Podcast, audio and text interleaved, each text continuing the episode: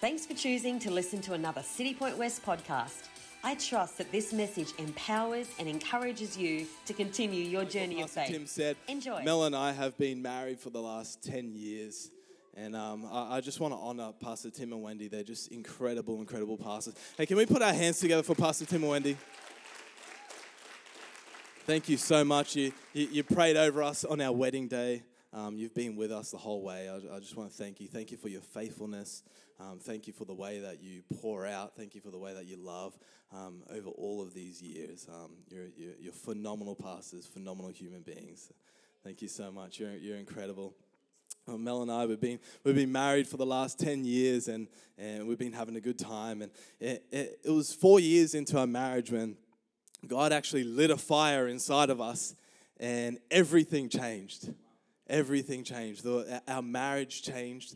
The way we spoke to each other changed. The way we spoke to the people around us changed. Even down to our work ethic. Our work ethic changed. And it's like when that fire was lit inside of us, everything just looked different. Our whole lives changed. And this morning, I actually want to speak on fire. I want to speak on fresh fire this morning, because I believe that in the same way that God filled Mel and I, He wants to fill some of us here today with some fresh fire this morning. And it's that this world needs Christians who are on fire for Jesus. This world needs Christians with fires in our bellies so that we can go out and be the hands and the feet of Jesus. And I was doing a bit of research the other day. I hopped onto the internet and I was looking at how many Christians are actually in here in Australia. And I saw the figure. And currently in 2023, there are 11 million Christians, or 11.1 million Christians in our nation. And I sat there and I looked at that and I was like, well, that's nearly half of our nation. That's nearly half of our country. And I sat back in my seat and I closed my eyes and I was like, God, I wonder what this nation would look like if all 11.1 million of us Christians were actually on fire for God. What would our nation look like if we had a fire in our bellies and we couldn't contain it, we couldn't control it, and we were out there in our communities, in our worlds? What would our nation look like? Wow. Because we're called to look different to this world, yeah? We're called to look different. We're called to respond different. We're called to act different.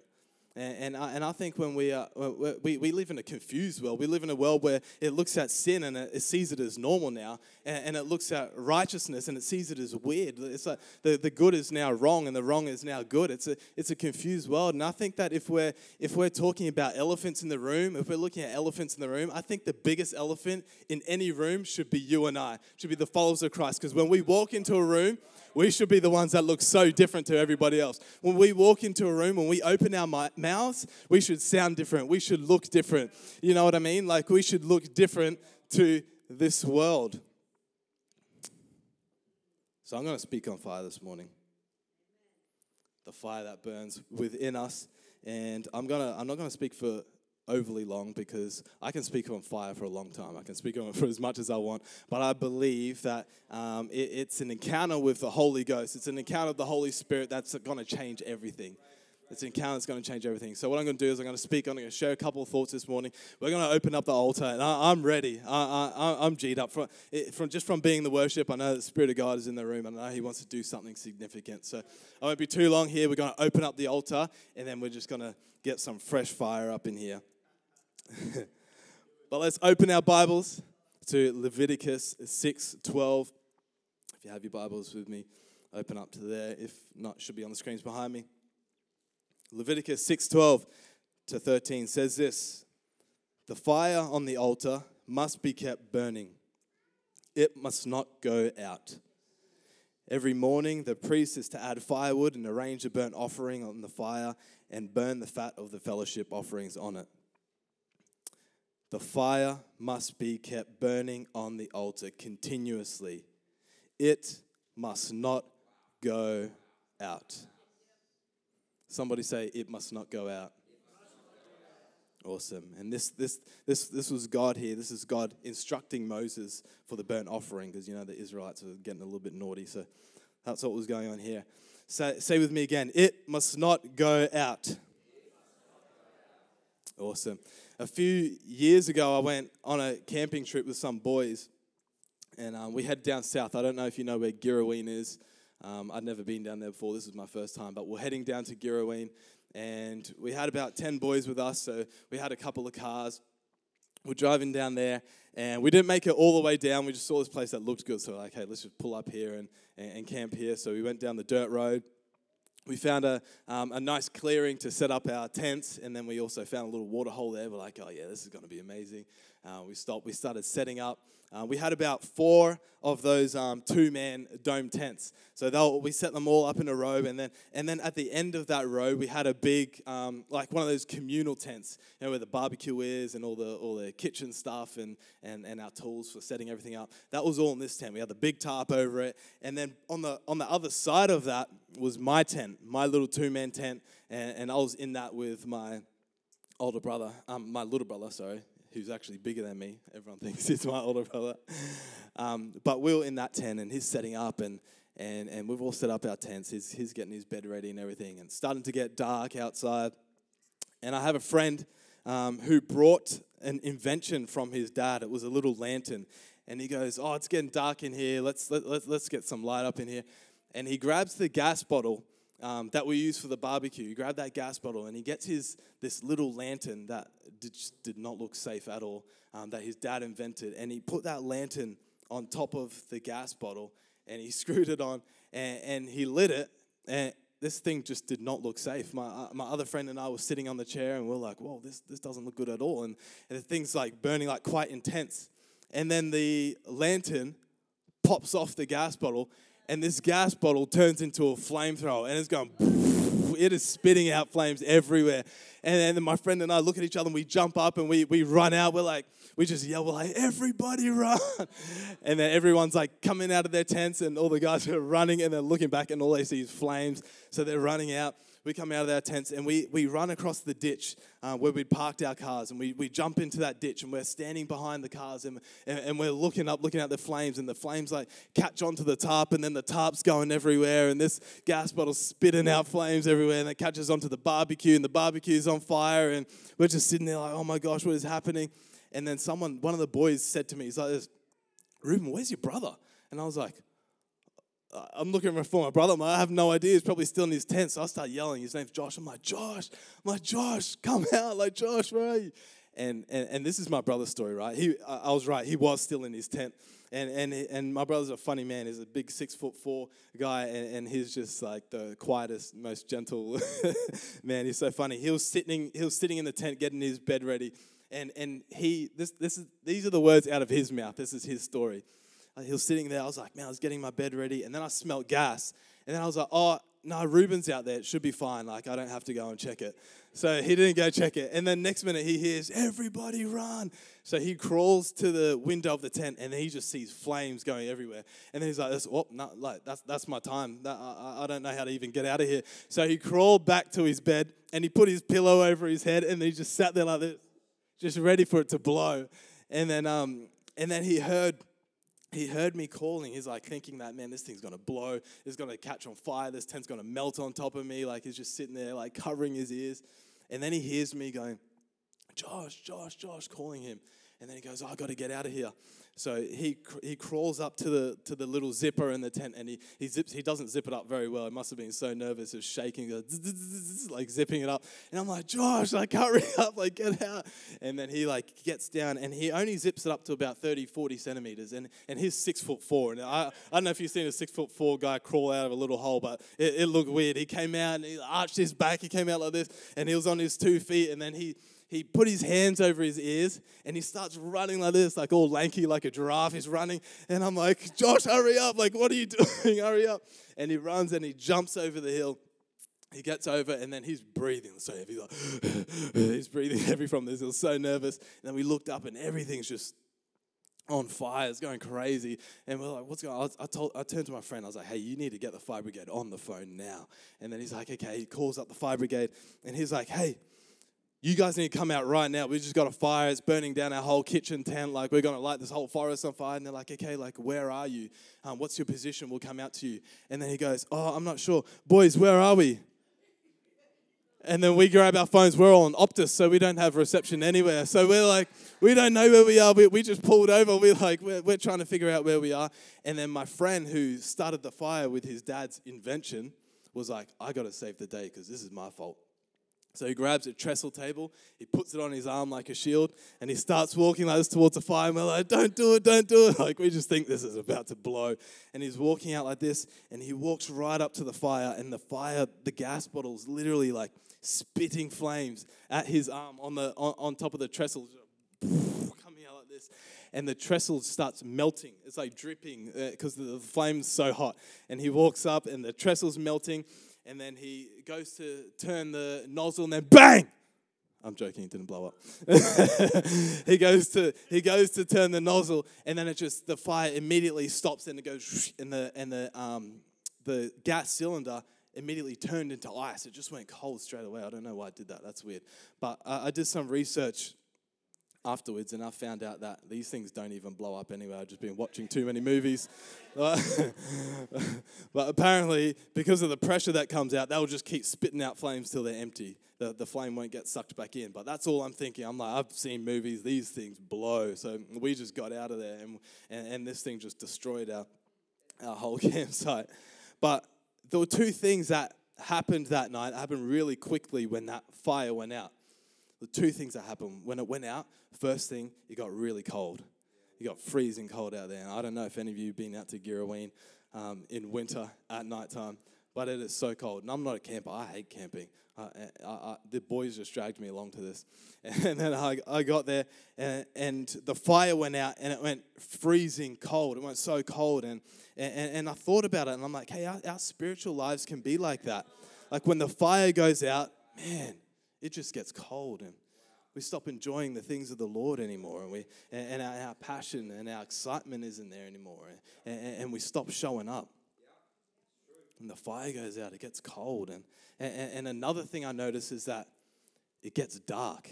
And when that fire went out, well, it went dark really quick because there were flames everywhere. That all went out. We stomped the rest of the fire out, and it went dark. Everyone's stumbling around in the dark like this, looking for torches. But that's the same thing in our spiritual lives as well. Is when the fire goes out, so does the source of light. And then it gets dark, and we can't see, and we start fumbling around the same way we were fumbling around the campsite, and we lose our sense of direction. Then we start asking questions like, why the heck did I even come out here? Why am I here for? God, what am I doing here? God, I know you said you have a plan and a purpose for my life, but I haven't seen it yet. What's going on here? And we start asking questions like that. And we go back to Leviticus, and we just read that it was the priest's job to keep the fire of God burning. It was the priest's job to keep the fire of God burning because it wasn't their fire. God actually lit that fire. God lit that fire on the altar, and they had to do everything they could to protect that fire and stop it from going out. The direction was, do not let this fire go out. Fast forward to today. Jesus went to that cross. He's put his spirit inside of us. He's put out his fire inside of us. And we are the ones responsible for protecting the fire within us. We can't let it go out. We can't let it go out. We're responsible for our own fire. And now you see this gas bottle here. It was now frozen. It was rock hard. It was cold, and we couldn't do anything with it. We couldn't put it up to the barbecue. We couldn't hook it up to another lantern. We couldn't do, not like we'll want to anyway, but we couldn't do anything with it. So what we had to do is we had to go into the bush, and we had to collect firewood and start feeding a fire so that we could just have some warmth and we could eat. But that took work. It took going into the bush and took going and getting that firewood and making sure that fire didn't go out. So it was annoying. Some of the guys were like, okay, Ruben, like, your turn, go to the bush. I'm like, I've already had my turn. You go to the bush. I'm sick of those spiders. I don't want to walk around the bush in the dark. Like, it takes effort. It requires something from us. And that was like the priests. Every morning they had to go and lay wood on the altar to keep that fire burning. They had to do everything to keep that fire burning. And so it requires something from us. You might be thinking like, oh, does that mean I have to like, get this Bible, blow the dust off it, and start reading? Yes. Keep the fire alive. Does that mean I might have to wake up a little bit earlier in the morning to spend some time praying? Yes. Keep that fire alive. Don't let it go out. does that mean I might have to spend a little less time on social media and on Netflix and then actually get into the presence of God and spend time getting to know? Yes! Keep that fire alive. Don't let it go out. It actually takes something from us. It requires something from us to keep that fire burning. Which leads me to my second thought here, and that is this. There is a reason for the fire. Let's turn to our neighbor and say, there's a reason for the fire. Philippians 3:12. This is Paul speaking, and he says this. He says, not that I have already obtained all this, or have already arrived at my goal, but I press on to take hold of that of which Christ Jesus took hold of me. And read that last bit again. Press on to take hold of that for which Christ Jesus took hold of me. And see, this tells us that when Jesus went to the cross, that was no accident. When Jesus went to the cross, it wasn't an afterthought. It wasn't a kind gesture. No. When Jesus went to that cross, it was very intentional. He went with a plan. He went with a purpose. He went with a reason. And Paul is saying this. He's saying, hey, I haven't arrived yet. I'm not perfected in it all yet, but I know one thing. There is a reason why he went to that cross. There's a reason why he saved me from my sin and my shame. There's a reason why he picked me up out of the dark and brought me up into his marvelous light. There's a reason why he put that fire inside of me. And I'm not letting go of that reason. I'm not looking back. I'm coming after him with all that I have. You know, sometimes we let the past put out our fire. Something that someone said about us or family history. Sometimes we let that put out our fire. But we have to protect our fire with everything that we have. You know, when Mel and I got married, somebody said to our face, people said to our face, they're like, hey, Mel, you have to be careful. Reuben comes from a family of divorced parents. You are most likely going to get a divorce. And I said, nah, not on my watch. Not on my watch. Because there's a reason why Christ grabbed a hold of me. It doesn't matter what my parents did. It doesn't matter about my past. There's a reason why Christ grabbed a hold of me. There's a reason he put this fire in me, and I'm not letting it go. I'm not looking back. I'm coming after God with everything that I have. Paul didn't have a good past. He had a hectic past. He didn't let his past put out his fire. He's like, I want to grab hold of that reason why Christ has grabbed hold of me. There's a reason why he saved us and grabbed hold of us. Look at us, 10 years strong, eh? Jeremiah 20, verse 9. I'll give you a bit of backstory. Jeremiah was a prophet of God, and in his time, he gave a prophetic word, which the priests in that time just did not enjoy at all. And he sent for Jeremiah to be beaten and to get hung up in stocks outside of the gates of the temple. And you got to understand here that Jeremiah, he's a man of God. People knew him and saw him as a man of God. And he got beaten and he's out there hanging in front of the stocks. That's just like a man of God just being hung out in front of our church here, out in stocks like this. And people walking past who knew him and were mocking him. And this is how he responds here. We pick up the story in Jeremiah 20, verse 9. Jeremiah says this. He says, but if I say I will not mention his word or speak any more in his name, his word is in my heart like a fire that is shut up in my bones. I am weary of holding it in. Indeed, I cannot. You see, Jeremiah, he was persecuted and he was beaten. But that didn't put his fire out. That didn't stop him from letting what God had put in here, letting that flow out of him. He said, I can't contain it. It's like a fire that is shut up in my bones. There's a quote here by Samuel Chadwick I just want to quickly read. And he was a spirit-filled preacher and author and revivalist in the early 1900s. And he says this. It might be on the screens behind me. He says, men ablaze are invincible. Hell trembles when men kindle. The stronghold of Satan is proof against everything but fire. The church is powerless without the flame of the Holy Ghost. Destitute of fire, nothing else really counts. Possessed of fire, nothing else really matters. The one vital need is fire. Without the flame and fervor of the Holy Ghost, the church will never accomplish its mission. And I just want to share a quick testimony here before I close up. There might be a photo on the screen of my brothers. Might come up. Here we go. So that's me there on the right, the little cute one. This one here on the left, that's my younger brother who stayed in the tent. And the one in the middle is my older brother.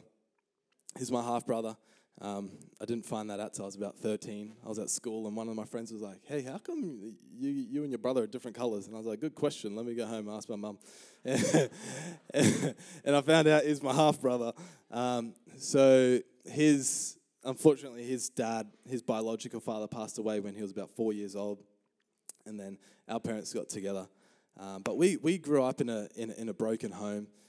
So his mum, which is also my mum, married my dad. And they had myself and Josh. And when I was 8 years old, my parents got divorced. And even their time together wasn't very good. So I haven't really, we none of us really grew up seeing mum and dad loving each other, if you know what I mean. So we were quite young, but it was quite hard on my older brother because he's 8 years older than me. So this whole process of our parents getting divorced was quite hard on him. And he got to an age where he's just like, he walked away from God.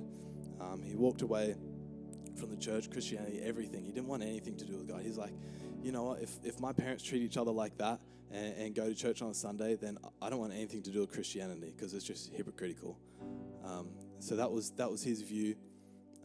Over our years of growing up, I've tried to mention things and drop things to him over the years, and he just doesn't want a bar of it. He's like, nah, don't even talk to me about that.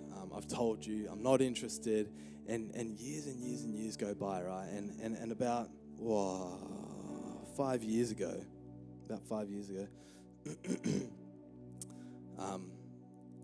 I sent him a podcast, a Todd White podcast. I sent it to him because his name's Todd, right? And I don't know many people called Todd, so I was like, hey, this guy's got the same name as you. I'll just send you the podcast. So I sent him the podcast.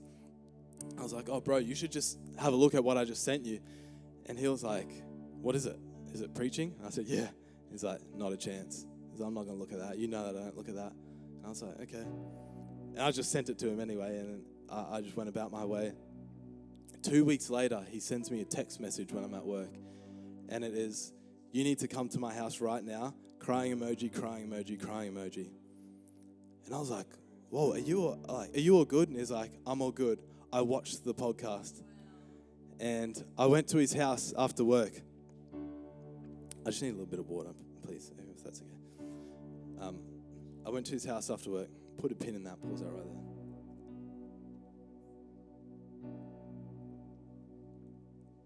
Thank you.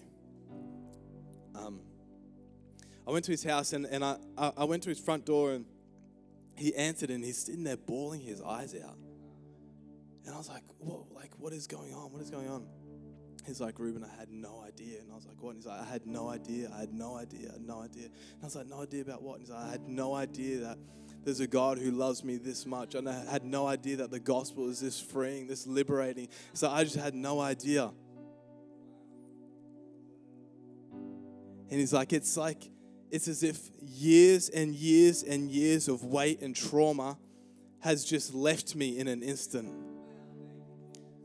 And I could sit here all day telling you about the stories that this guy has done for years and years of drug abuse and everything, not living at home, going from place to place to place. I can tell you, I sit here for a long time telling you about his past.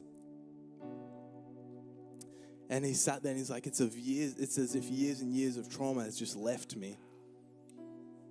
And I was like, okay, like, what are you doing about this? And he's like, oh, I've got by this time I'm crying as well. And he's like, okay, I've already got a Bible. I've been downloading worship music because he'd watched it like a couple of weeks beforehand. He just hadn't told me yet. He's just processing things. And I was like, okay, I didn't know what kind of Bible he brought. And I wanted to make sure it was like a legit one. So I was like, hey, what Bible did you buy? I can go down to Coorong. I can get you one. It's only like $30. And he's like, no, I already bought one here. Check it out. And it goes online. He shows me his Bible. It's a $200 Bible. And I was like, what else? and you really did get saved to $200 Bible. I was like, what is going on? And then he's like, Reuben, I just can't keep it all in. It's like, it's all just like, it's in my belly. I just can't keep it all in. And I was like, hey, the good news is that you don't have to keep it in. He's like, good, because I've already told my whole workplace about Jesus. And I was like, you what? And he's like, I literally told my entire floor at work about Jesus. And he's like, I don't know what I'm saying yet, but I know that he saved me. I know that he loves me. I know that he rescued me. I know that I don't have to carry those burdens anymore. So that's good enough for me to tell them. And he's going into his workplace and he's like, I've been praying for people with headaches. I don't even know why I'm praying, but I'm just believing that God's going to heal them. And then he goes, it's just like, I just can't help but let it out, Reuben. And by this time, he'd already been married, 3 kids down, and none of them ever attended church. Until this day, he wakes his family up early in the morning, brings them to church. Wow. But just like Jeremiah, he had a fire that was shut up in his bones, and he's like, I'm not letting this out. Regardless of my past, regardless of where I've been, I'm not looking back. And this fire, I just can't contain it. I have to let it out.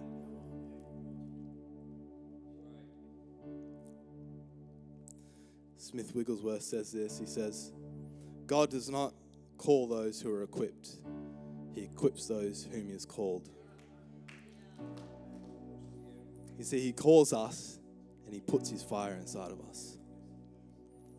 And as followers of Christ, it's that we are a called people, and we're not called to just sit on our hands and watch the world go by, and as long as we're getting to heaven, then everything's okay. No. It's so much more than that.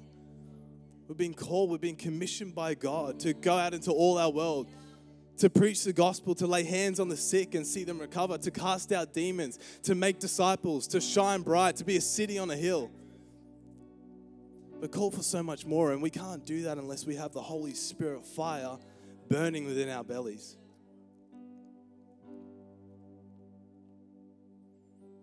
I want us to just close our eyes and bow our heads this morning. Maybe you're here today and you're like my brother Todd, and you had no idea the reality of the gospel. You had no idea there's a God in heaven who loves you and has a purpose and a plan for your life, regardless of your past. He's not angry at you. In fact, he has his arms wide open, waiting for you. And if that's you today and you want to accept Jesus into your heart, I want you to raise your hand on the count of 3. And no one is looking. I don't want to embarrass you. I just want to know who I'm praying with. So if that's you this morning, on the count of 3, would you be so bold to raise your hand? 1, 2, 3. If that's you, would you raise your hand? Thank you, I see that hand. Thank you, I see that hand. Thank you, I see that hand at the back. Thank you, I see that hand at the back. Hallelujah. Hallelujah. Lord God, we just thank you right now for every hand that was raised, Father. Lord, I thank you that you see their hearts and you know their most intricate parts of their being, Father. Holy Spirit, I just ask that you fill them now, God. That you fill them now, Father. I thank you that they've made a decision to follow you. Lord God, I just pray that you go before them, that you make a way for them, Jesus, that they walk with you all the days of their lives, Father. Lord God, I ask that you bless them, that you hold them tight, Father. Lord, we thank you that you love them more than they could ever imagine, Jesus. We thank you that you're a God who saves. We love you, God. We thank you in Jesus' mighty name. I know this message will keep speaking to you as you continue your day. So for more information about Citipointe West, jump on citipointechurch.com or follow our social media accounts. Instagram, Citipointe West, or our Facebook, Citipointe Church West. Have a great day.